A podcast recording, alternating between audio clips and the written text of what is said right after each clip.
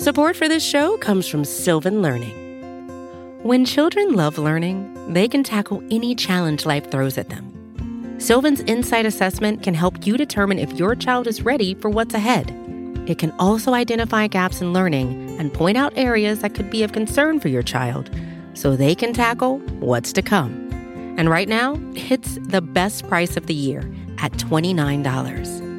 Go to sylvan29.com to learn more and get your child's assessment for only $29. That's SYLVAN 29.com. Hey, this is Scott Galloway, author, professor, entrepreneur, and most importantly, host of the Prop G podcast. We got a special series running on right now called The Future of Work, where I answer all your questions on, surprise, the future of work. Questions including, what are we missing when we work remotely? Or how do we handle work-life balance when a major opportunity comes knocking? From the provocative to the technical, we're offering insights you won't want to miss. So tune in to The Future of Work, a Prop G Pod special sponsored by Canva. You can find it on the Prop G Pod wherever you get your podcasts.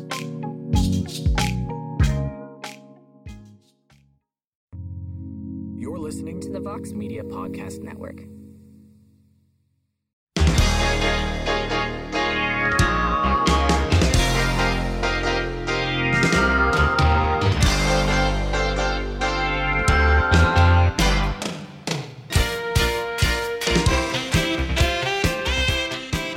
Everybody, it is Thursday, September 8th, 2022, and it is indeed a heck of a morning live on the MMA Fighting Twitter Spaces. You will hear the show in its entirety shortly thereafter on the MMA Fighting Podcasting Network. I am Mike Heck. Thank you for joining us. If you're in the space live with us, apologies for the short delay in getting this show underway because I'm wearing many hats right now. Not only am I wearing my patented Boston Red Sox hat, literally, but I'm also doing many things, running the website. So there's a lot going on, and I can only do so much. So apologies for starting about a minute late. But we're going to have some fun today. We're going to go for about an hour. A lot to talk about. We're on the eve of UFC 279. Main event, Khamzat Chimaev versus Nate Diaz. The betting lines just continue to fluctuate, mostly on the Chimaev side. That one's up to minus 1150 for Chimaev. So not a lot of faith for Team Diaz right now. We had media day yesterday. And of course, Nate Diaz being Nate Diaz. The whole media day goes through swimmingly. Everybody's on time. And then Nate Diaz being Nate Diaz. I believe he was close to 3 hours late for his media day. But he showed up, did his thing. Was very casual about everything, and then he got up out of there, him and the 25 to 30 dudes he was rolling with, as Nate typically does. So a lot of interesting things were said throughout the media day. So we could talk about that. We could talk about whatever it is you want to talk about. I'll announce real quick. Moving forward, and I posted this on Twitter earlier, which you can find at MikeHeck_JR, BTL moving forward for the foreseeable future will be a 1 p.m. Eastern start time, 10 a.m. Pacific time start time. That's the time. We were always going at 3 p.m. Eastern. We are moving that back. We're starting at 1 p.m. Eastern. We started last week. We made the internal decision that is going to be the plan moving forward. So a little bit of an earlier debate start time. This week, Jed Bishu is back delivering the fiery hot takes that you would all expect. This week, he's taking on a professional fighter, former UFC fighter, former Invicta fighter, BKFC fighter. She just had her pro boxing debut, a successful one at that. It's going to be Jed Bishu versus Pearl Gonzalez this week. She's a very sharp mind in the space. She does color commentary for some different promotions, most notably Jorge Masvidal's Icon FC. And I've talked to her a bunch over the years. She's just a very interesting and sharp take on the sport of mixed martial arts from a fighter's perspective, from an analyst's perspective. So, and she can bring it too. So I think that'll be a fun matchup. 1 p.m. Eastern, talking UFC 279, UFC Paris, and all the other craziness going on this weekend. So that's at 1 p.m. Eastern. This is now. Let's get into this thing. Tristan Gordat was in line immediately, so we will kick things off with him. Tristan, how you doing, Mike? How's everything? How's everything going? It's good, man. All right, that's great to hear. I have two questions here. So I was listening to there's a Kevin Holland, and he was talking about, yeah, I'm going to beat D-Rod. I could beat this guy one hand behind my back. And then he also said, you know, if I say the guy is tough, then, you know, I would say it, but it's going to be, you know, pure dominance. If I don't dominate him, I'm going to be very disappointed. And I'm trying to give Kevin Holland benefit of the doubt because I'm like, well, you know, it's just Kevin Holland being Kevin Holland. But I'm like, I have to say to myself, and I think everybody on Twitter was saying it when I was reading the comments, is like Kevin Holland underestimating D-Rod, because I'm just getting that feeling. I'm getting that vibe. He's underestimating him because people have forgot how good D-Rod is. I'm like, I didn't forget because I've watched him fight multiple times. So I want to know if you think Kevin Holland's actually underestimating D-Rod. You know, that's my first question. My second question is with Tony Ferguson. If we see vintage Tony Ferguson at 170 here, I mean, you know, beating, if he goes out there and beats Li Jingliang, I mean, because if you think about it, when he fought Michael Chandler, you know, he was winning that fight before he got knocked out. So, and, you know, I had to say, you know, Tony Ferguson will look pretty good.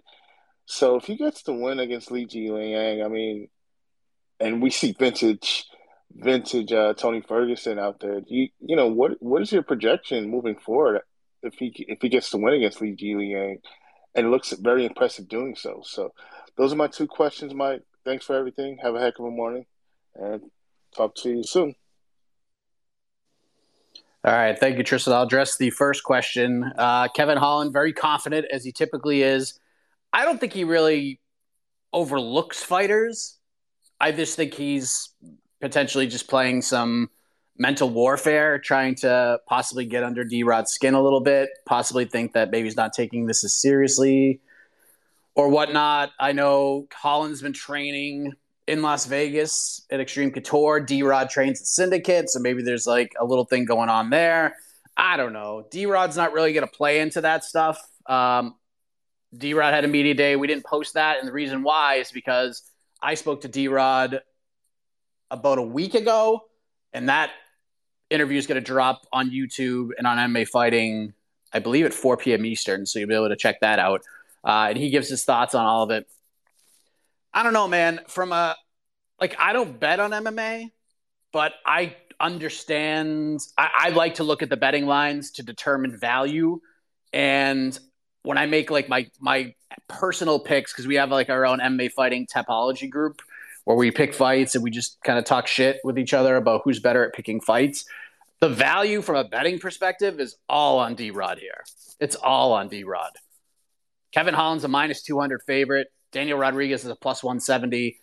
I know D-Rod hasn't fought in a while, and I think a lot of this betting line and the way people are viewing this fight is this is a recency bias thing. Kevin's looked good at 170. He's got back-to-back finishes, and he did that in between the last time D-Rod fought. But D-Rod, like if you go back and watch tape on D-Rod, he is real good. His boxing in that welterweight division is one of the best boxing skill sets in that entire division. That dude can box his ass off. And as dynamic of a striker as Kevin Holland is, I don't think Kevin wants to stand all that much with D-Rod because I know Kevin has a huge reach advantage. He uses his length really well, but D-Rod's not the tallest welterweight anyway, so a lot of the guys he fights, he's at a disadvantage in that sense anyways. Maybe not as much as he will be on Saturday, but a lot of people are like, oh, Kevin Holland, short notice. This is what he does. Same with D-Rod. D-Rod was just as active as Kevin Holland was during his run. I think he debuted, that Tim Means fight was like February 2020, and he's had like 8 fights in the UFC. The dude is super active, for sure. And when I talked to D-Rod in Las Vegas during International Fight Week, he was cleared, and he said, I just want, like, give me a short notice fight. I'm ready. If it's next week, the week after, I don't care. Call me, and I'll say yes. And that's exactly what happened here. It's nice that this one's at a catchweight. at 180, I think D-Rod has a very good chance to win this fight. I don't think Kevin's going to wrestle all that much of them. D-Rod isn't the greatest defensive wrestler, but he's fine. But from a pure striking standpoint, Holland's going to have to use his length really, really well here. I don't think there'll be a lot of shots taken. I don't think this fight's going to spend a lot of time on the mat. So if we're so to me, this is a stand-up fight. And it's a close fight. Certainly not what the betting odds suggest, in my opinion. I think this fight should be closer to like Holland minus 150. But you're giving me D-Rod a plus 170 against most guys in this division. I would look at taking a flyer on that. So I don't know if he's necessarily overlooking him. Kevin just likes to play mind games. Him and D-Rod have been sort of linked up for over 2 years now. I just think this is one of those fights that just has to happen. I think Kevin's going to be excited to just stop talking about D-Rod and vice versa. I think D-Rod's going to be excited to have this fight on the resume and move on so people don't have to ask about Kevin Holland anymore. So there you go. And with the Ferguson thing, I don't know. And like this is one of the reasons why I thought this fight was so puzzling, because I don't think, honestly, either guy gains a lot here. Like if Lee's a huge favorite. He's minus 305 to beat Tony Ferguson. So a lot of people expect Lee to win this fight. I just don't know if he gains a whole lot from this because of Tony's recent fights, the beatings Tony's been taking in these last fights. And yeah, he looked good against Chandler in the first round, but he just got brutally knocked out like a little over 3 months ago. It wasn't that long ago. May was not that long ago. The beating, he got dominated by Beneil. He got dominated by Oliveira. Justin Gaethje, that was just one of the more brutal beatings you will ever see from start to finish. That was like one of those, because that was the empty arena fight. And that's just one of those, every time I go back and watch it, it makes you cringe a little bit, the amount of punishment that guy took. So, and if Tony wins, like, I mean, if he just goes out there and blows the doors off of Lee and just like drops him quick and jumps on him and submits him in like 2 minutes, yeah, that'll be a huge thing for him. But like, what does that do for him in this division? I don't know. I think there are other ways you could go with this. I understand you needed Tony on this card to try to boost ticket sales and pay-per-view buys because this card's been met with some moans and groans overall. But you had Tony Ferguson, you had Holland D-Rod, which is the best fight on the card, in my opinion. It makes it a little bit better, but still top to bottom, there's some interesting fights, but it's still kind of a tough hang for $75, especially since 3 weeks ago, we just had a pay-per-view. And we had two in July. So we've had four pay-per-views in 3 months. You're asking fans of a lot here. And not only that, you're asking the people of Las Vegas who like to attend these cards to pony up a bunch of money again when they were just there 2 months ago at T-Mobile. So the last I checked, the ticket sales weren't doing that hot. But I also thought the same thing with the San Diego card, and somehow that ended up on the UFC sellout streak. I don't think this like naturally sells out. I'd be stunned unless this press conference later on today just goes bananas, but I don't know. You're asking a lot of fans. You definitely are. Let's go to Abswalia. They'll go to Four Corner Sports. What's up, man? Yes. How you doing? I'm good.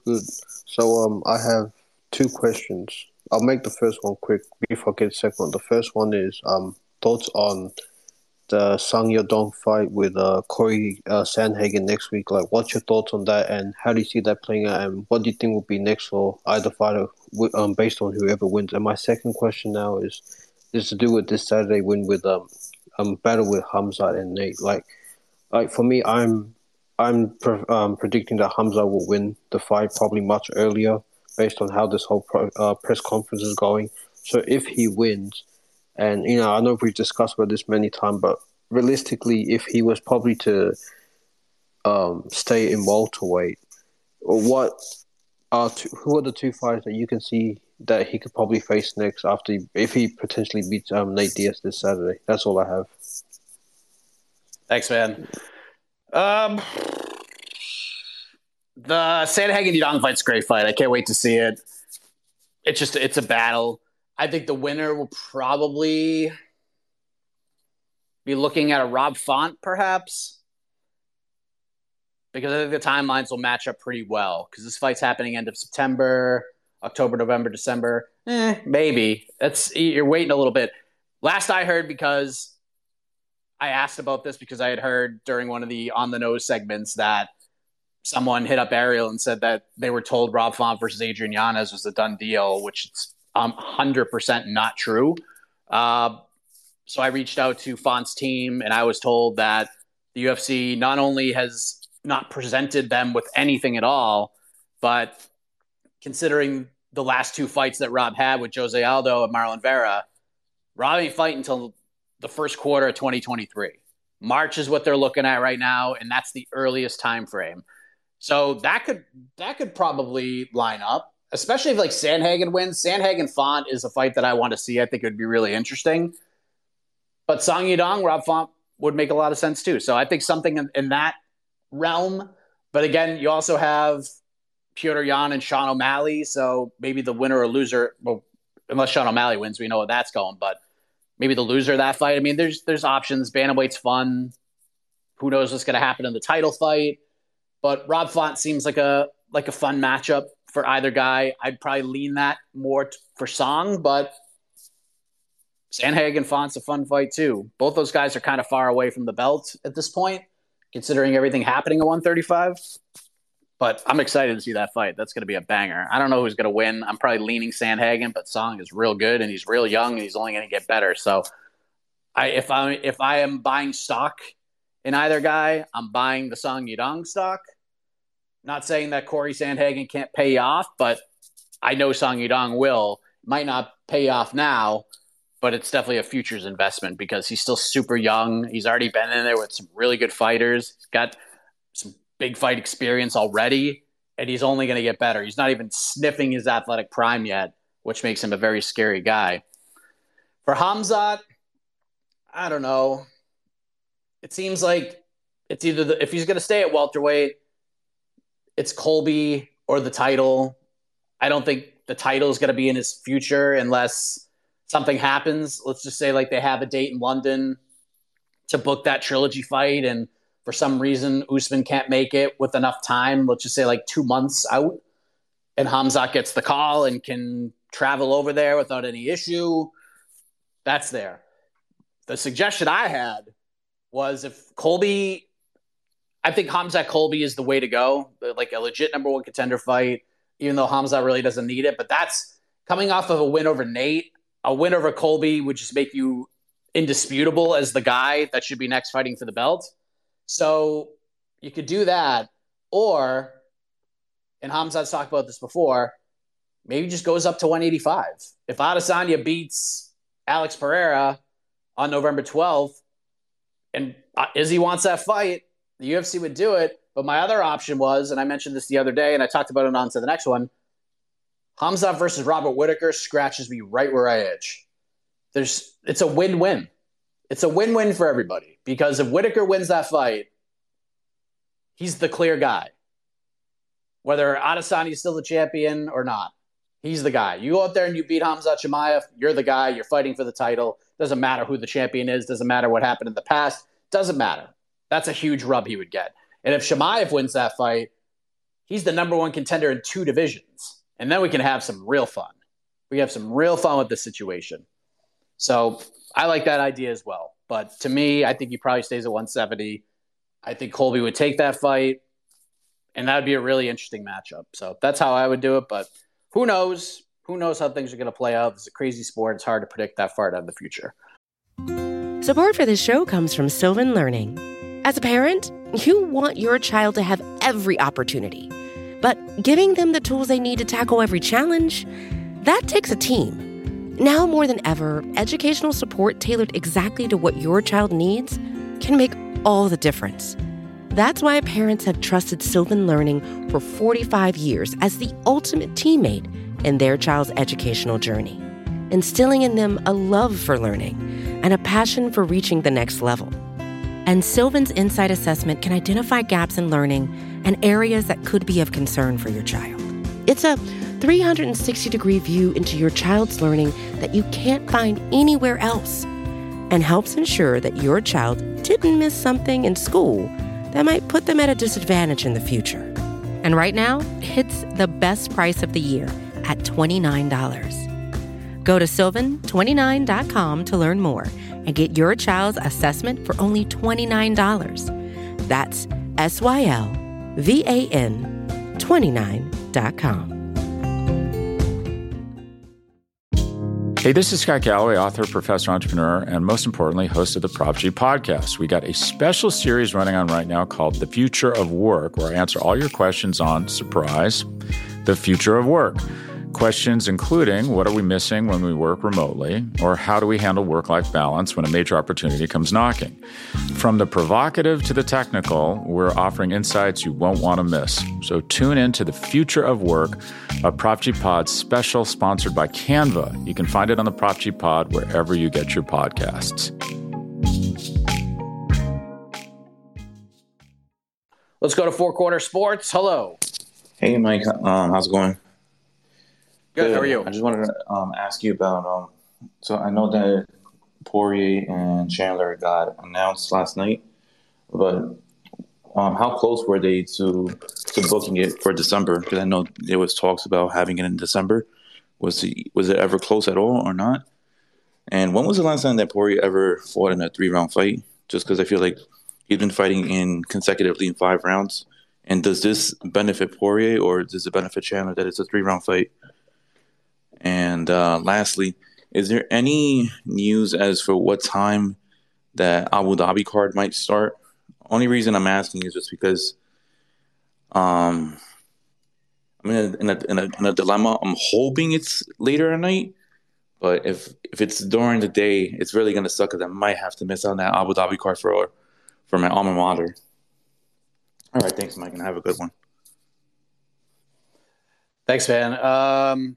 So as of now, according to the UFC website, I hate to be the bearer of bad news, but they're saying 2 p.m. Eastern. So I assume that'll be the main card, which means we're going to have 11 a.m. prelims, which either way is fine. If they do 2 p.m. prelims and a 5 p.m. main card, I'm fine with that. If they do 11 a.m. Eastern, 2 p.m. Eastern, even better. But that is going to be an afternoon card. That'll be on local time over in Abu Dhabi. So, yeah, unfortunately, you're might have to miss out for your alma mater. Sorry, man. Hate to be the bearer of bad news. Chandler Poirier. Was it close to December? I don't know. Like I said many times before, that was the holdup in whether on the full-on announcement of the fight, because Chandler wanted December. He wanted a little extra time. Poirier was adamant about MSG, but one of the crucial things about putting this fight together, which we reported, I think Brett Okamoto, when he announced it as well, reported the same thing. Michael Chandler signed a new deal. So I don't think Chandler was holding out for more money or anything, but I think this was kind of the tipping point where it was all right, let's just get this done. What is it going to take? And UFC probably just offered Chandler a new deal with some more money, and Chandler's well, I got a family to worry about and a wife and 2 kids to take care of. You're going to give me some extra money? Yeah, I'll fight a month earlier. Why the hell not? But December was definitely in play. I know that's what Chandler wanted and his team wanted. I'm not saying anything that hasn't already been reported or I haven't talked about 5,000 times before that, but that was the plan, and Poirier always wanted MSG. Neither seemed to really be budging, and Chandler got a new deal. So good for him. Good for him. Everybody's happy. 3-rounder. Very cool. When was the last time Poirier was in a 3-round fight? Was it the first Eddie Alvarez fight? Must be. UFC 211, Eddie Alvarez, the illegal knee, the no contest in Dallas, May of 2017. That was the last time Poirier was in a 3-round fight. Everything else has been a 5-rounder. Pettis, Gaethje, the rematch with Eddie. Holloway, Khabib, Hooker, McGregor, Oliveira, all were 5-rounders. Who does it favor? I don't know, man. I don't think it favors either guy. Probably Poirier, if I had to guess. Poirier could just go all out for 3 rounds. He tends to get tired, like, in the third anyways, even in the 5-round fight. So I would say it probably favors Poirier a little more, but Chandler's just a freak athlete. I don't think he's going to slow down. I mean, Justin Gaethje beat the shit out of that guy for 15 minutes, and he slowed down a little bit because he just took a beating. But energy-wise, he was there. So, yeah. I would say Poirier, though. But that fight's going to be great. And there's going to be some heat on that one, which I'm very excited about. Let's go to Average Avenues 11. What's up, buddy? Yeah, I got you. Good. I've got a question and a comment. My question is, because I've been trying to rack my brain about this, what exactly is Tony Ferguson fighting for? Like, realistically, does he actually believe he has, like, a chance to fight for the title at 170? And my comment is, this might sound a bit corny, but I don't care. I've been a sports fan all my life, right? And with sports, you have your chance from the fans. And one of my favorites has become the Diaz chant. It's short, but it's simple, but it's effective. And I'm imploring everyone in this space, when they hear it this week, to just take it in, because it might be the last time we hear it in an MMA setup or an UFC setup. All right. Cheers, mate. Have a good day. Thanks, man. Yeah, man. I mean, listen, the Nate thing is, who knows what's going to happen with that. That's what makes this fight so intriguing, is we don't know what the future is going to hold for either guy. Nate can gain a lot from this, or he could just gain nothing and still be just fine. Like, we throw out, it's kind of cliche now, but we throw out when fighters are massive underdogs that this is a quote unquote house money scenario. This is the definition of a house money scenario for Nate. Yeah, he might take a beating. Yeah, he might lose. Yeah, he might get run over. But at the end of the day, Nate still gets what he wants. He gets to leave the UFC and go explore whatever the hell he wants. Now, I don't think his buzz or his value drops at all. Unless, like, Chimaev just, like, flicked him in the face and he collapses and falls and it's just, like, weird. Unless Nate's just, like, doing it as a work, and then still his stock rises. But if he goes out there and just gets tackled and gets his face beaten in the first round, like, he's just going to go on his merry way. He's going to flip the double birds. He's going to walk away. And we'll remember that. And Nate will go off and fight Jake Paul or do whatever he's going to do and be just fine. Chimaev, he's kind of, like, in the complete opposite scenario, where I don't know how much his stock rises with this win. Everyone is expecting him to go in there and just run Nate over. And even if he does it, like, what is that going to do? It doesn't do much. So it's all really interesting. I'm very curious to see where Nate goes. And if Nate Diaz friggin' wins, oh my God, that is a post-fight show that I cannot wait to be a part of. I don't think it's going to happen, but holy crap, would that be something. For the Tony thing, I have no idea. I have no idea what this man is fighting for. Again, I don't see really why this fight was put together, because if Li wins, Li is expected to win. It's just a nice name to have on the resume. But even like Chimaev Diaz, like, usually you put guys in these scenarios that can really get the rub from fighting a guy like Nate and fighting a guy like Tony Ferguson, and I don't feel like Lee's going to get that rub. I just don't. All we're going to be talking about, win or lose, is Ferguson. I don't think Lee's going to get the credit for the win. It's just going to be either Ferguson's back, baby, what a performance, or, oh, poor Tony. Why was he even fighting? And Li just kind of doesn't get the credit for it. And if Tony wins, like, that, it's a bottom. I mean, Lee's a good fighter, and he's just a delight.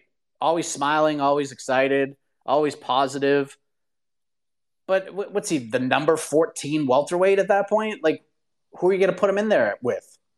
I don't know. You're not going to put him in there with Bilal Muhammad or somebody like that, I don't think. I mean, what do we do now?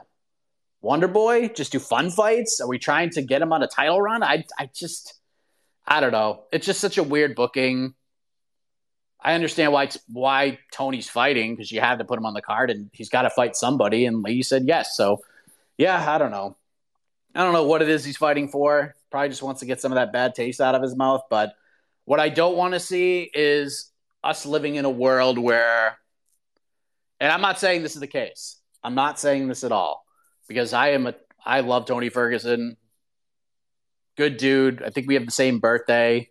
Good guy. I remember – it was a long time ago, the last time I interviewed Tony Ferguson.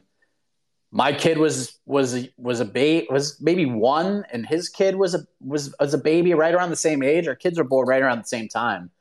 And I remember wrapping up the interview, and he just sent me this like really cool quote, this really cool like dad quote. And I like thought that was just the coolest thing ever. But yeah, I just don't want to feel like Tony is that guy. And we've seen this in MMA so many times, where Tony just kind of acts like the guy who doesn't realize that his time is up. Like, everybody sees it, but he doesn't, and he just keeps going. I just don't want to see that for him. But I don't know. I still don't understand the booking in the fight. All right, let's go to Viking MMA. I'm going to try to get to everybody today. We'll go to Viking, and then we'll go to Rafael next. Viking, what's up? Fighting.com. I love that. Okay, Mike. So let me ask you the same question I was asking before. Just tell me, Mike, how much a fighter gets paid if he gets into that quote-unquote money fight or McGregor or Nate Diaz fight? Because I just want to know the actual figure, 1 million, 2 million, 100 million. What is... why every fighter is, excited about this money fight? And give me the figure, or at least give me the give or take amount. And the other thing I want to ask you about that, I was listening to someone on YouTube actually, and that guy was a UFC fighter. I think he still has a skin in the UFC. I don't know. He must be an official or something in UFC. I just have to dig about that. But that guy was saying that Nate Diaz has made over 500 to close to $1 billion for UFC by fighting for them. Is that true? And the one more thing I just want to say about A.K. Lee. I mean, A.K. Lee couldn't see the image of Sean Strickland's fingers photo. I mean, I love A.K., but he is my brother, but he is too delicate, man. He couldn't see that finger. Come on. Thanks, Mike. And send him my love. He's my brother. Thank you, Mike. Thanks, man. Yes, A.K. doesn't like to dive into the cringy stuff, the stuff that makes your stomach turn. And God bless him for that. It's totally fine. I wish I had answers to either of those two questions, but I really don't. Like, I mean, one I could certainly say, I don't know who said that Nate's made close to $1 billion fighting for the UFC, but that is just not true at all. I think if Nate made close to $1 billion fighting for the UFC, we probably wouldn't be in the situation we're in right now. So I would say whoever said that is full of you-know-what. Money fight, money generating, I don't know, man. Like, it's you get – the problem is you don't get – with most states, you don't get disclosed pay. Like, you don't get them in Vegas. You used to be able to get them in a bunch of them, but now you only get them maybe in Arizona, California. You got them in Utah, but our own Steve Morocco – I mean, he literally spent like 2 weeks trying to get these figures from Utah and finally got them. And what they disclose is not the actual amount. Like, for me, when Conor fights, and I don't know this at all, I'm sure if he fought like in California or Arizona and they disclosed his pay, it'd probably be in like the 2 million range would be my guess, but you know he's making a lot more on top of that because that doesn't put in pay-per-view points. I'm sure a guy like McGregor gets a piece of the gates and other things behind the scenes. Is probably discretionary bonuses and things like that you see in sports all the time. So I wish I knew, but it's in the millions for sure. I bet Conor makes, all said and done, 10 to 15 million every time he fights in the UFC, which is a lot of money to me and you and everybody else. But even like at this point in Conor's career, with the star he has been, with what he has done for this company that sold for $4.2 billion in 2016, it's worth a lot more than that now. Even that is not enough for a guy like Conor. And I know a lot of fighters out there would love to sniff somewhere even in the vicinity of that money, but they ain't. And Conor should be getting more than that. So yeah, I don't know like actual figures because they're just not out there. They're just not out there for you to find, and it's hard to get any figures at all. It's very difficult because they're disclosed or undisclosed. They won't allow them released to the public. Now, oftentimes you'll see on social media there'll be these accounts that just throw out little graphs with figures on them, but they're not true. They're not true, and we try to warn you of that. If you don't see it from us, then they didn't disclose them, and it's from a state that you can't. And Florida used to disclose them, but they don't anymore, which kind of bums me out because I asked for them after one of the Eagle FC cards, and they were like, nope, not giving them to you. So I wish I had a better answer, but the answer is it should be more. All right, let's go to speaking of Conor, I don't know if that's Conor. I can't see. My eyes are sucky. Maybe that's Michael Chandler. Let's go to Soldier. Hello, Soldier. Hello. I want to make a comment about something you said before. You said Justin Gaethje was beating Michael Chandler for 15 minutes. Yeah, I think Gaethje won the fight, but I think the first round was clearly Michael Chandler's, and I think he won that round handily. Like, he was hitting Gaethje with some very good shots, wobbled him a couple of times.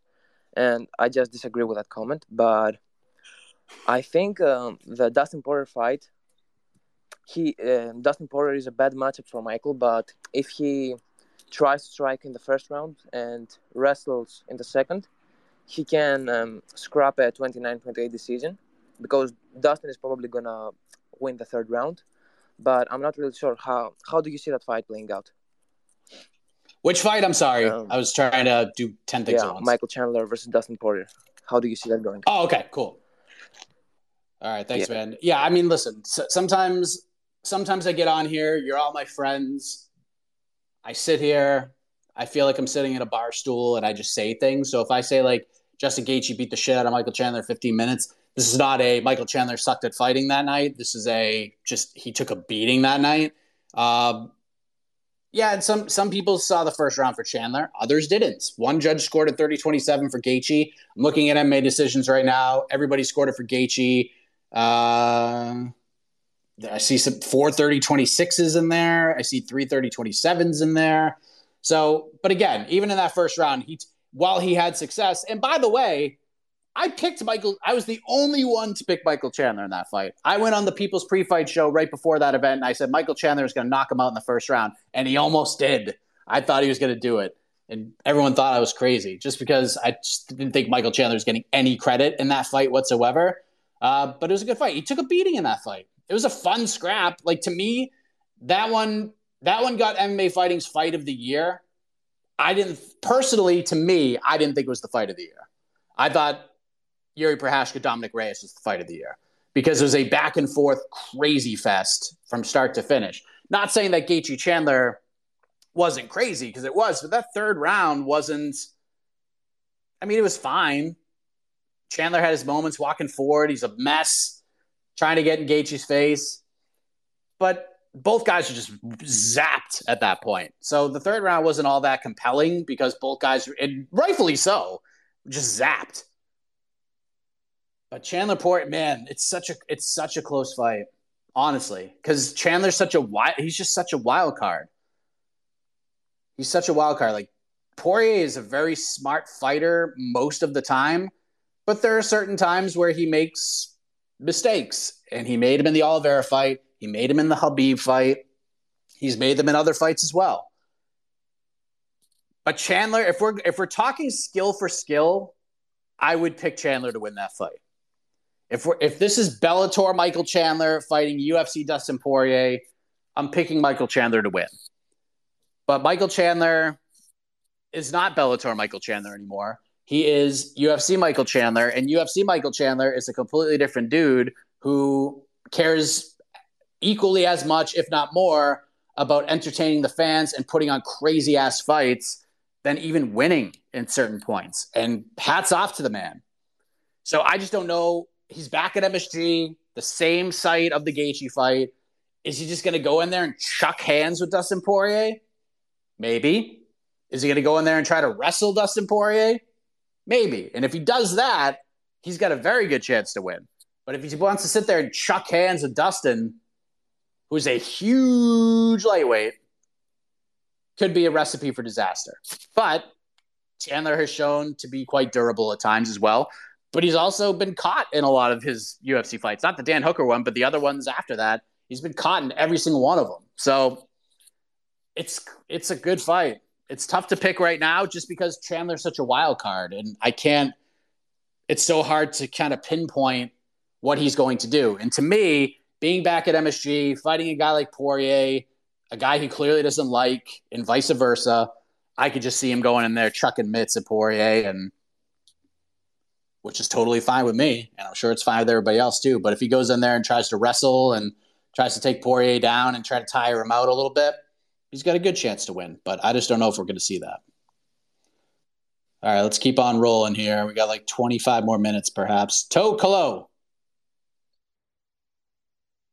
I have a few things. First of all, thank you to the greatest website in the world, MMA Fighting, for actually getting the pays out for Salt Lake City, because that got me to thinking, what interest would Paulo Costa even have in coming back at all?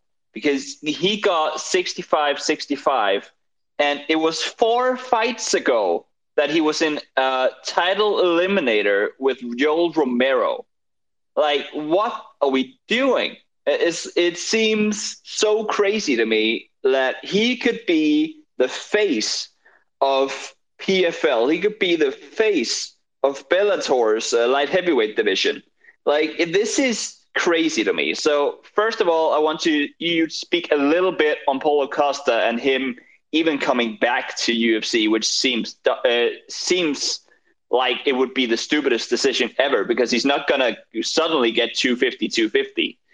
And the second thing was Daniel Rodriguez, because I really like Daniel Rodriguez. He's really, really good and just fun to watch.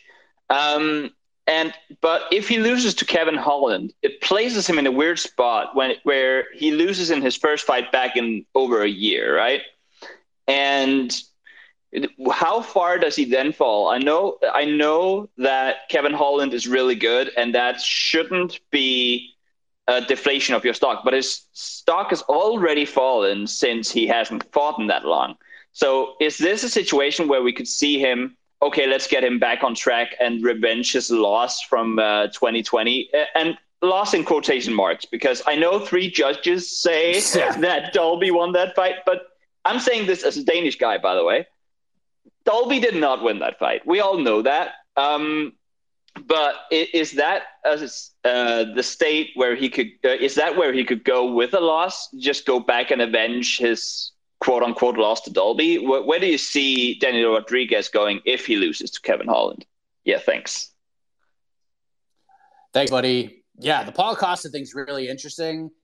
Unfortunately, he's kind of in a tough spot because he still does have a fight left on his deal. So he's kind of stuck on that contract. And you have to think about it also from like the UFC's perspective. He obviously delivered in the Luke Rockhold fight. That fight was bananas. He made weight. But it wasn't all that long ago that we had the shenanigans with Marvin Vettori, and that left a bad taste in the promotion's mouth. And it should. So I didn't – like, there's just no world where the UFC was going to hurry up and get him locked into a new deal or anything like that. Just not going to happen. He's probably going to have to fight one more. I know Costa, if Costa's smart, he should probably just not even re-sign a deal, even if they offer him like 125, 125. If I'm Paulo Costa, if I'm a lot of these guys right now who are far away from a title shot or things of that nature, I'm just fighting out these deals. Go in there, bet on yourself. You win, you're a highly touted free agent. If you lose, you're probably still a highly touted free agent because you don't have to fight at 185. You can fight at 205 for Bellator, fight at 205 for PFL. And as soon as that last fight is done, the second PFL or anybody else can contact Paulo Costa, you get his ass on the phone and you get a deal done and get him in your organization. Deal with the shenanigans. UFC doesn't need to deal with the shenanigans. Bellator could use some shenanigans. PFL could use some different kinds of shenanigans. Bellator as well. I mean, BKFC could throw some money his way. I mean, there's so many avenues he could go. If I'm him, I ain't signing an extension or a new deal at all. F that. The other point, I mean, it's and yeah. So with the payouts and all that, the D-Rod thing. Yes, I agree with you. I thought he won the Dalby fight. I actually thought he won his regional fight that he lost a split decision on as well. The man should be undefeated in MMA. But the thing about D-Rod that people liked about him, and while a loss to Kevin Holland sets him back on the pursuit of fighting for a world title sooner rather than later, D-Rod is an active dude. Yeah, he had to sit out for a year, but that's because he had a hand surgery. It didn't take. Then he had a second one. That didn't take. And then he had a third one, and that one's fine, and now he can come back. So it was kind of a weird scenario because when I talked to him after the Kevin Lee fight, he was thinking December or January. After he had the first surgery, he was like, all right, I'm already like almost ready to go. And then the surgery didn't take, and he had to get two more, and that's what's kept him out for all this time. But he is a guy who fights like every month or two, and he's a super active guy, and that's what got him that's what got him on people's radars to begin with, is because every time you turned on a freaking fight night card, D-Rod was fighting somebody. So while a loss to Holland hurts, if he can stay healthy and he can stay on kind of the same trajectory or somewhere close to what he was before, where he was fighting often and getting wins, I don't think it'll be that long until he's back in that conversation. So a loss sets him back, but I don't think it kills him. I think Dalby would be too big of a step back at this point, even though he would like to avenge that one. But in his eyes, he won that fight, and he's kind of already moved past that and feeling like he won it. So, yeah, that's what I would say. I don't think it sets him back too far. Get ready for the greatest roast of all time, the Roast of Tom Brady, a Netflix live event happening May 5th.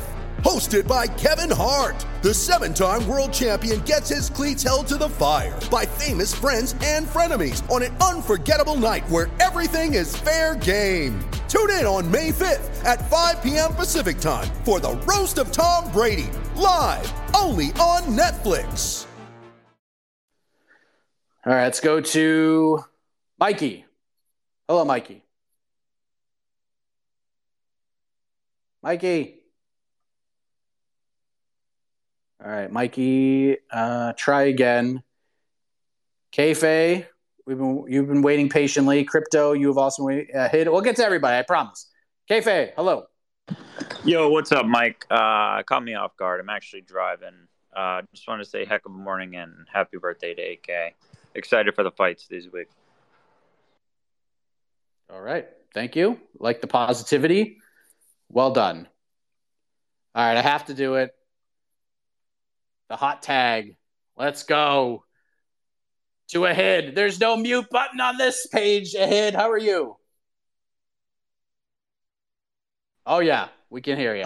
Good, Mike, because I have to tell you, it is not a heck of a morning today, unfortunately. And I'll tell you why. Like, I mean, Toke stole my point unintentionally because I saw those figures and I knew everyone's going to cry again about fighter pay.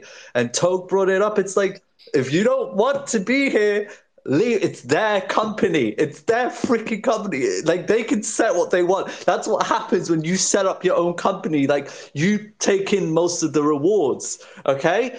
And the thing about, like, media and fans is that's crazy to me is that in this game and most sports, but especially here, everyone is two-faced. You know, when fighters win 3 in a row, everyone wants to be their best friend and we love them. And when they lose 3 in a row, we say, oh, they're washed up, they're this, they're that. And I'm like thinking, like, so we're all two-faced to an extent. So why is everyone trying to act all virtuous and self-righteous and trying to make Dana the scapegoat so they can feel better about themselves in their little moral high chair? It's ridiculous. But Paulo, if he wants to leave. Like, as in, I agree with Toke, leave, go to PFL, make that $1 million, make that money. But it's more than that. It's like Usman. People are, oh, how dare the pound for pound get $500,000 or $1 million, whatever. And I'm thinking like this, right?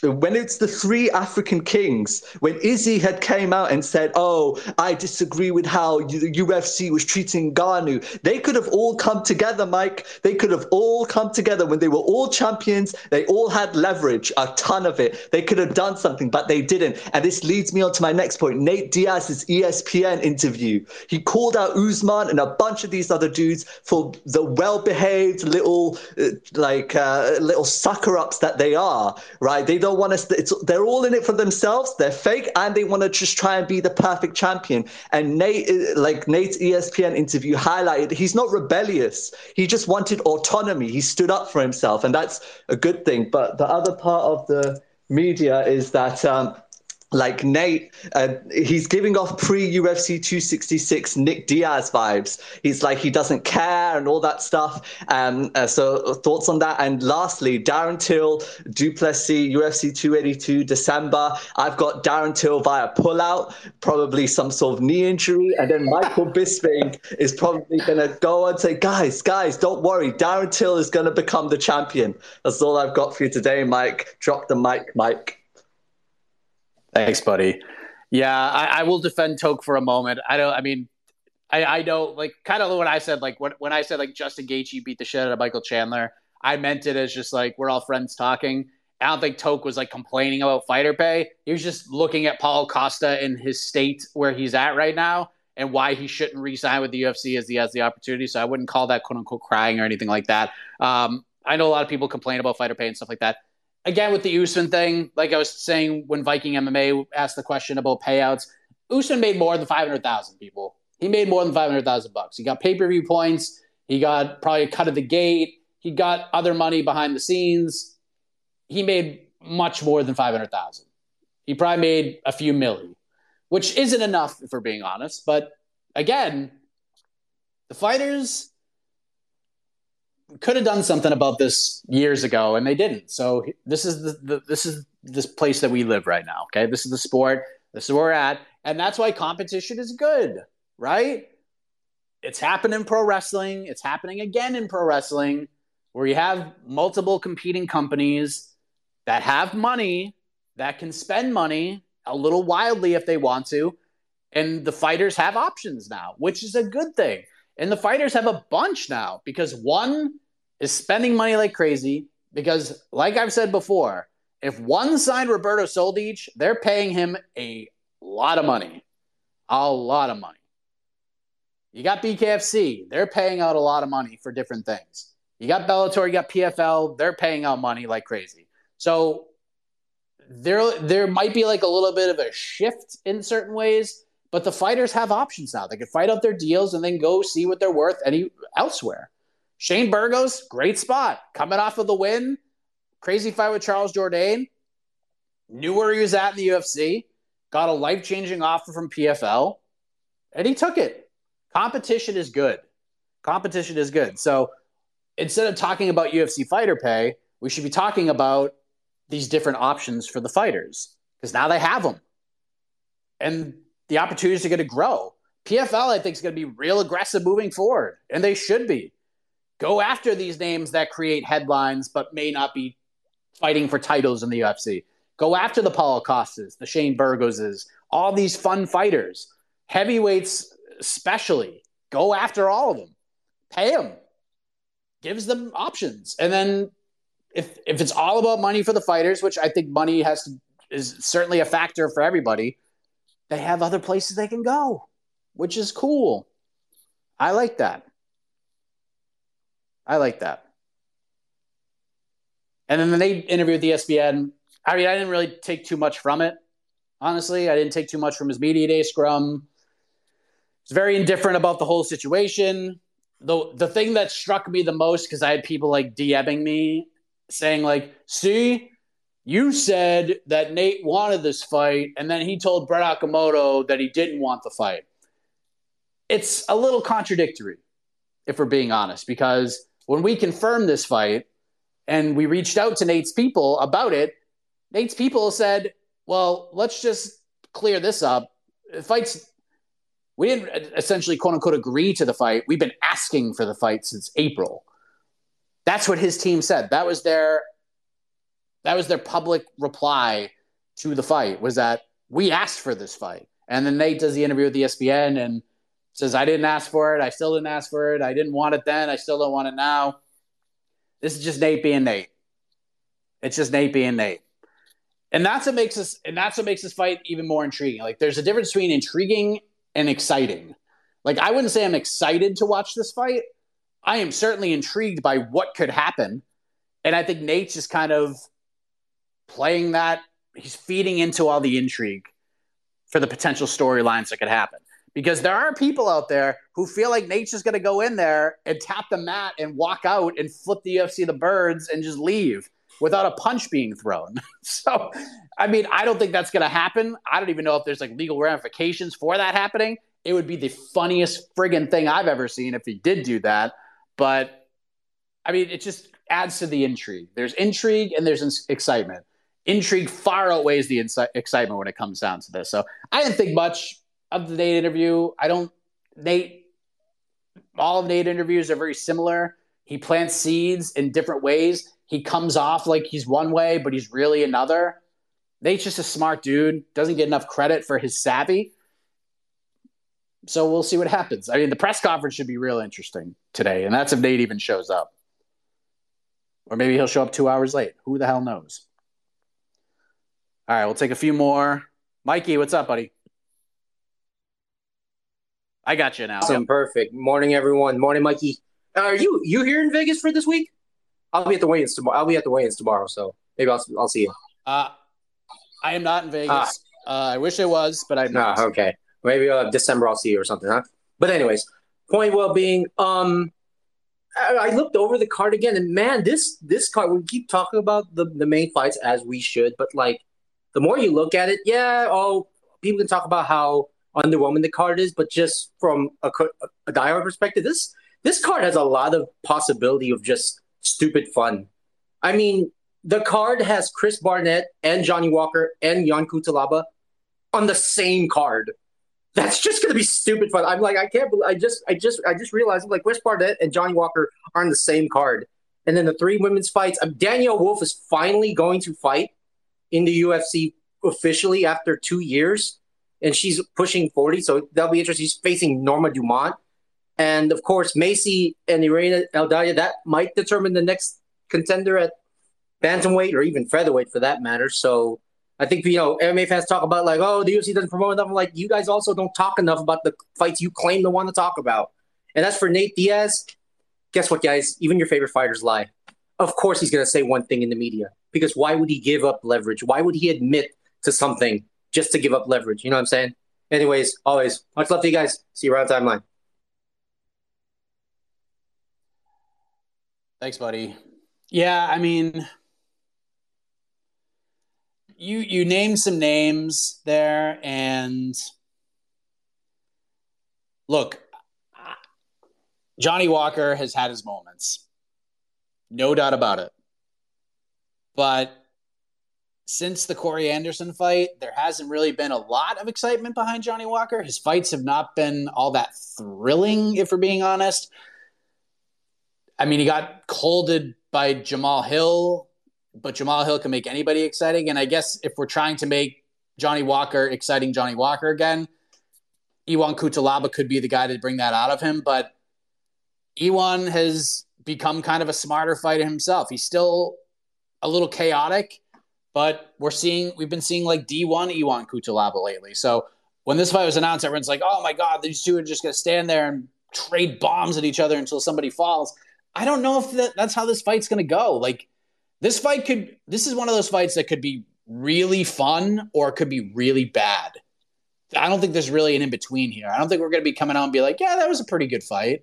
We're either going to be like, holy shit, that fight was insane. Or we're going to be like, oh, man, this was just not as fun as I thought it was going to be. That has all the makings of that. I do like the Aldana-Chiasson fight. There are some stakes there. Hakeem Dawodu, Julian DeRosa is just going to be a fun scrap. Jelton Almeida is just an absolute stud. Chris Barnett's on the card. He's fighting Jake Collier. Who knows how that's going to go. The Norma Dumont, Danielle Wolfe fight, I just, boy, oh boy. I just don't see how Norma just doesn't crush her. I just don't know. I didn't really, and I'm not trying to like disrespect Danielle Wolfe or anything like that, but like I didn't understand why she got a contract. I didn't, like a lot of people felt like she didn't even beat Tanisha Tennant on the Contender Series. Her striking wasn't that great. She was being outstruck in that fight. Her boxing credentials, she's got Gold Glove experience, but she's got an amateur background, but her boxing record wasn't all that great. And she's got one pro MMA fight. It's been 2 years since we've seen her fight. Now, maybe in those 2 years, she has developed into something else. But I just don't see a world where Norma Dumont loses this fight.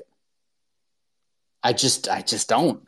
I think Norma is just going to like smush her on the ground and submit her. I don't think this fight's going to last very long. It's not all that appealing to me. But I don't know. Listen, there's things to like, and then there's some things that make you scratch your head a little bit. And I'm trying to be very positive with this card, but we also have to be realistic with some of these cards in this lineup as well. Like there's going to be fun fights, but people are spending $75 for the main card, and the main card's not bad. It's not bad. I mean, the top three fights are great. I don't know. We'll see what happens. This is going to be this could be one of those cards where it's like, see, you never judge a book by its cover, but there we are. There's going to be some things that are good and some things that are probably not so good. All right, let's go to Jiro. Jiro, are you there? Hey, how you doing? Thanks for having me on. Sure. Yeah, I had a couple of questions real quick. What do you think is next for Ricky Simon? Do you think he gets that Edgar fight he's been wanting? Or do we see him fighting someone else higher in the ranking? I think he definitely showed that he can. And what do you think would be next for Jalen Turner? I think that's another exciting guy we can see in the future. And lastly, what are your thoughts on, like, what do you think are the chances of John Jones actually returning in December in Las Vegas against Stipe or whoever they put up against him? Thanks, man. Let's see, Ricky Simon. I mean, they give him the Frankie fight. I'm okay with that. That one's fine. If they want to do Pedro Munoz, I'd be fine with that. That would work. Something like that, I think is fine. I wouldn't put him against like Umar Nurmagomedov or anybody like that. I think that win over Jack Shore has put him in a position where he should get a name, and he deserves that. I mean, if Jose Aldo wants to keep going, Ricky Simon, Jose Aldo isn't that bad of an option because Aldo's officially out of the title hunt, as far as I'm concerned, which sucks to say out loud, but that's where we're at right now. So, yeah, that's kind of where we're at with him. I forget the other matchmaking question. I apologize. The John Jones thing, I don't know. I just feel like at this point, if you're John, you just wait for Francis. I think you have to wait and see what Francis does. I talked to Eric Nixick. They're saying February or March looks realistic. December, not realistic.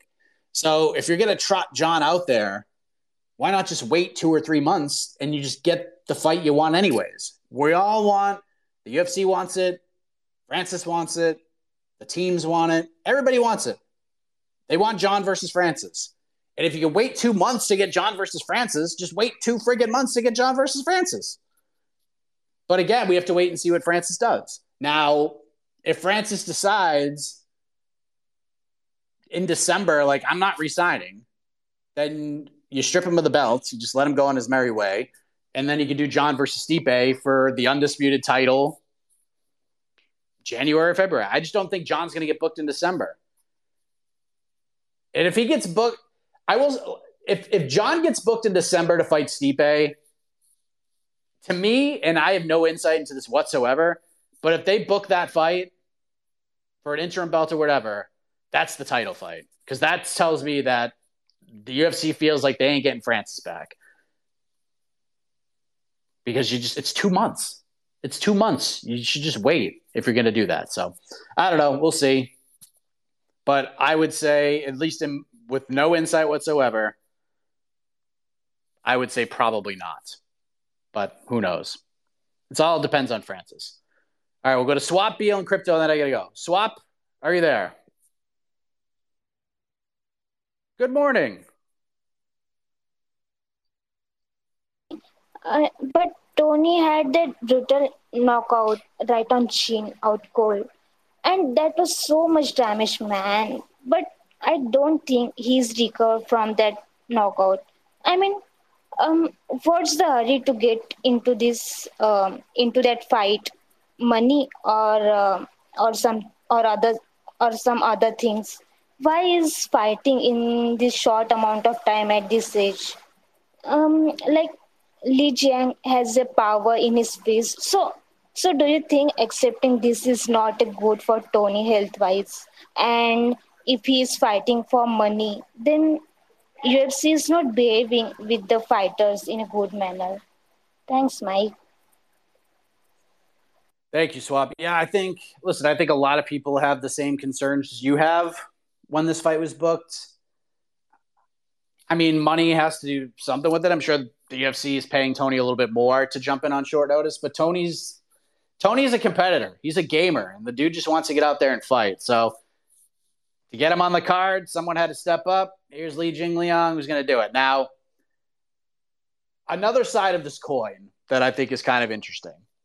Let me just pull this up real quick. Tony could be banking on the – because, look, as you would expect a guy like Li Jingliang to say, Li Jingliang was like, wow. Like his reaction to all this is like, oh, my gosh, I'm fighting Tony Ferguson. This is so cool. Like, how could I ever say no to this opportunity? And damn it, that's how you should handle it. But maybe – just maybe Tony's banking on the fact that Li Jingliang might be a little starstruck in there. Might be a little starstruck. Maybe the moment becomes a little too much for him. Because we have seen what has happened when you throw Li Jingliang in some of these matchups. Fought Neil Magny, he lost. The Khamzat Chimaev fight, he got bulldozed. And that, who knows, maybe the moment was too much and Chimaev just grabbed a hold of him. Maybe it's just Hamzat's night. Maybe he just wasn't prepared for it. I don't know. But those kinds of fights, some of those bigger names, those guys up in the rankings, Lee has not done very well against. I mean, he beat Zaleski, good win. Ponzinibbio is a good win, but Ponzinibbio is also out for a really long time. Salikoff win was nice, but Salikoff wasn't really like setting the world on fire at the time. I'm going to be really interested to see how Lee handles this whole situation. Is this going to be... it's all business. I got to go out there and take care of this guy I have a ton of respect for. Or is he going to look across the octagon and be like, wow, that's El Kukui. That's Tony Ferguson. I don't know. That's what makes this fight somewhat interesting to me. But if Lee can kind of keep all that out of the conversation and just fight, I think it's just going to be a tough night for Tony, man. But we'll see. This is why they fight.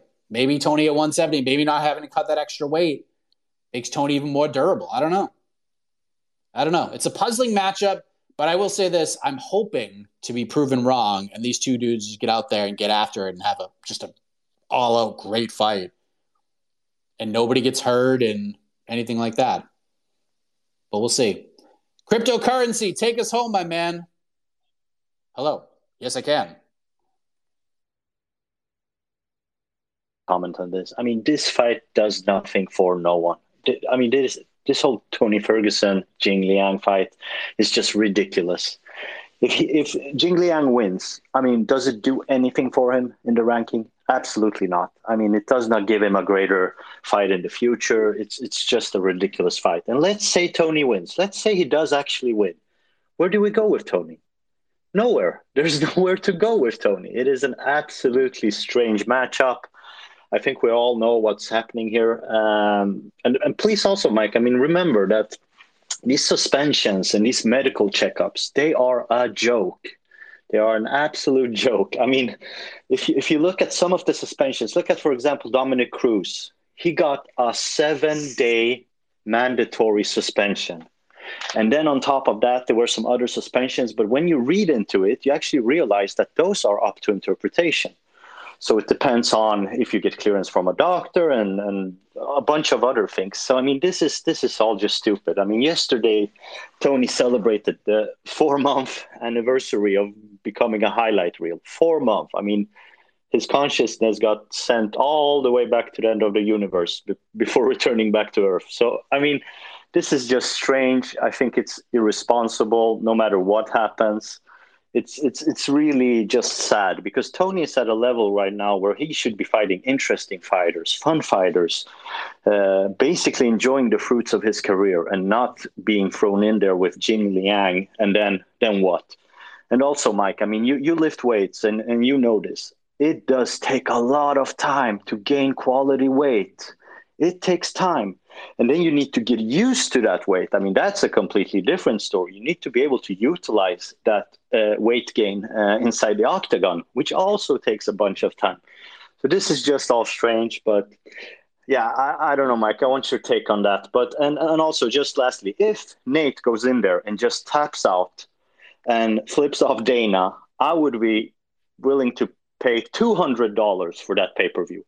I would love to see that. I would pay $200 to see the facial expression of Dana when Nate just taps out, flips him off, takes the mic, and basically just to spice things up, because Dana thinks that it's an awesome idea that Nate is starting his own promotion. He just basically says, for everyone that has bought this pay-per-view, the first pay-per-view on Fight Inc. will be for free for all of the people that paid for this card, and just drops the mic and just walks out of there like a freaking boss. That would be amazing. $200. I promise you, Mike. I'm willing to pay that if I know that is going to happen. Thank you. Thanks, buddy. I mean, geez Louise. That would be, like I said, that would be just the most Diaz thing that could possibly happen.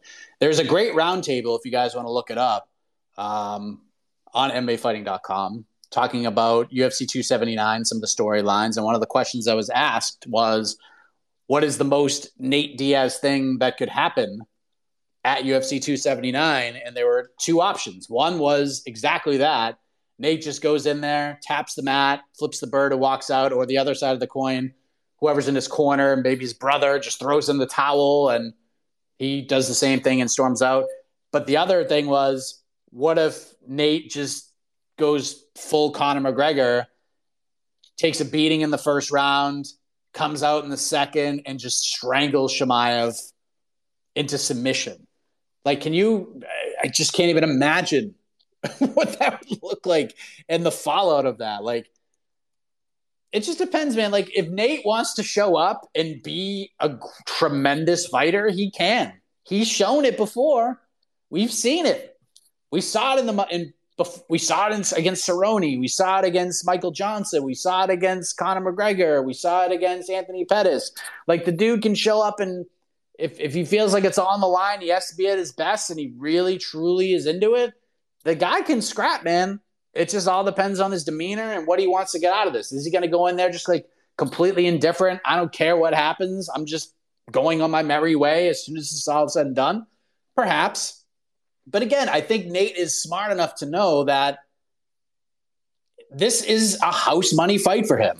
If he loses, so what? Everyone expects him to look at the freaking betting line. He's a plus 750 underdog. Everyone is expecting him to lose. Even Nate has said on a few occasions, planting those seeds. Beat me. Take my spot. Take me out. Get your name off of me. Go right ahead.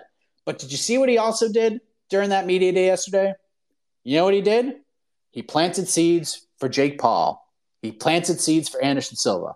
Because he was asked about that. He was asked about a potential fight with Jake Paul. And you want to know what he said? Nothing bad about either guy. Put over Anderson being a legend, and he put over Jake Paul as a young, hungry whippersnapper who's trying his best to be a boxer. He didn't say anything bad about Jake Paul because Nate Diaz is smart. Nate is a smart guy. Nate coming out and saying, Jake Paul sucks at fighting. He's terrible at boxing. What does that do for him? It might get him the fight, but what if he loses? Then you lost to a suck bag. Like, that's just bad business. That's just bad business. That's why when pro wrestling was at its peak, you never heard the bad guy wrestler or the bad guy manager say anything. Like, they would probably make fun of the way they look or something, but they never said, like, oh, this guy's a terrible wrestler. He's a terrible competitor. He's easy money. Because then if he lost, like, oh, yeah, you just lost to the easiest money guy in the promotion or whatever. Nate's smart. Nate's smart. He's doing everything right. He goes out and gets run over. His stock remains the same. If he goes out and wins, his stock is already through the roof. It is at another stratosphere. And if Nate just lands like one punch that has Chimaev going backwards and he points at him, his stock goes up. Worst case scenario, he goes out there and gets trucked. His stock remains the same. And he could still leave that building, flipping the middle birds, doing a post-fight press conference, talking to Joe Rogan, saying a bunch of things that will be headlines for articles on every major website covering the sport. And even if he gets run over and says funny things, he's still going to get some shine. Because that's how Nate is. Nate has set himself up that way. Nate is a smart guy. He puts himself in these positions that no matter what happens, he can find a way to make it work in his favor. And he's great at that. I don't think there's anybody better in the sport than Nate Diaz when it comes from that. Because Nate is not the greatest fighter of all time. He's been in some fun fights. We love how real he is. But he still gets over every time. Leon Edwards dominated him, except for 24 minutes. And then he landed that right hand, had Leon hurt, and everyone's like, in the streets, bro, Nate beat his ass. Nate won the fight in Pride rules. That's just the magic of Nate Diaz. So it's house money, all house money for him. And I think our hearts are going to be racing a little bit when both those guys make the walk on Saturday, just wondering what is going to happen. Is what's going to happen what we think is going to happen? Chimaev's just going to tackle him, beat him, and finish him? Could Nate pull off the big upset again? Could Nate have a moment? Is Nate just going to tap the bat and say, F you, UFC, I'm out of here? There's a chance all of those things are in play. All right, I have to get out of here. BTL, 1 p.m. Eastern. We're back at it. Good matchup. Should be fun. We'll be live on the YouTube channel, so check that out. Tomorrow, by the way, I forgot to mention this earlier, but I'll say it now. We're going to go earlier tomorrow, 9 a.m. Eastern, because we have a very busy day. I want to make sure we get a full show in, get to as many callers as possible tomorrow. And I see Salam and Daniel. If you guys jump on tomorrow, we'll get you up there as quick as possible. But we're going to go at 9 a.m. Eastern because we have the weigh-ins for UFC 279. Jose is in Las Vegas. He's on site. Be myself, Prince of Positivity, a.k.a. Lee, Casey. We'll have live weigh-ins. We'll have our show, answering questions during lag times, stuff like that. That's going on at noon Eastern, so I want to make sure we get everything in enough time. I don't want to shortchange you, so we're going to go a little bit earlier tomorrow, 9 a.m. Eastern. For heck of a morning. But until then, everybody, enjoy the rest of your day. We'll see you at 1 p.m. Eastern for BTL. I am Mike Heck. Have a great rest of the day. And as always, have a heck of a morning.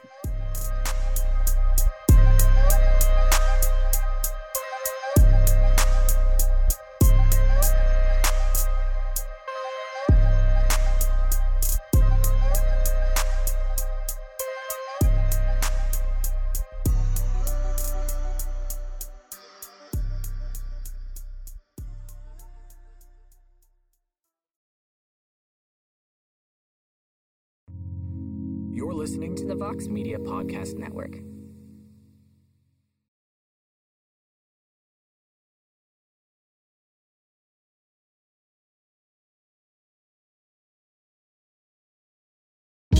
Hey, this is Scott Galloway, author, professor, entrepreneur, and most importantly, host of the Prop G podcast. We got a special series running on right now called The Future of Work, where I answer all your questions on, surprise, the future of work. Questions including, what are we missing when we work remotely? Or how do we handle work-life balance when a major opportunity comes knocking? From the provocative to the technical, we're offering insights you won't want to miss. So tune in to The Future of Work, a Prop G Pod special sponsored by Canva. You can find it on the Prop G Pod wherever you get your podcasts.